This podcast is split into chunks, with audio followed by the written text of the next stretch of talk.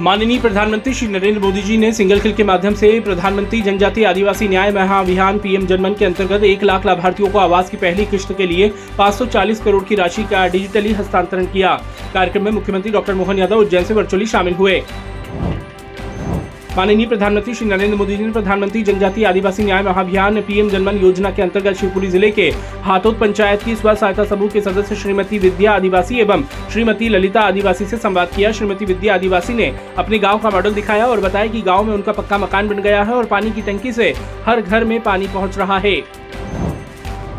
मुख्यमंत्री डॉक्टर मोहन यादव ने महाकालेश्वर प्रबंध समिति की चिंतामन स्थित लड्डू प्रसाद निर्माण इकाई पहुंचकर अयोध्या के लिए बन रहे लड्डुओं की निर्माण प्रक्रिया का अवलोकन किया। मुख्यमंत्री डॉक्टर यादव ने स्वयं भी लड्डू बनाए और उनकी पैकिंग भी की तथा लड्डू बना रहे कारीगरों से बातचीत भी की। मुख्यमंत्री डॉक्टर मोहन यादव ने आज भोपाल की समन्वय भवन में आयोजित श्री राम उत्सव कार्यक्रम में सहभागिता की। मुख्यमंत्री जी ने कार्यक्रम का शुभारंभ दीप प्रज्वलन कर किया। मुख्यमंत्री डॉक्टर मोहन यादव ने कहा है कि माननीय प्रधानमंत्री श्री नरेंद्र मोदी जी के नेतृत्व में अब नई शिक्षा नीति के माध्यम से हम ज्ञान, विज्ञान और सनातन संस्कृति को भी साथ में जानेंगे। श्री रामोत्सव कार्यक्रम में सीएम डॉक्टर यादव ने कहा कि यदि आज भी कोई आदर्श शासन, आदर्श व्यक्तित्व की बात करता है तो वो केवल भगवान श्री राम और राम राज्य की ही बात करता है। मुख्यमंत्री डॉक्टर मोहन यादव ने आज मंत्रालय में वरिष्ठ अधिकारियों के साथ विक्रम महोत्सव 2024 की तैयारियों के संबंध में समीक्षा बैठक की एवं आवश्यक दिशा निर्देश दिए।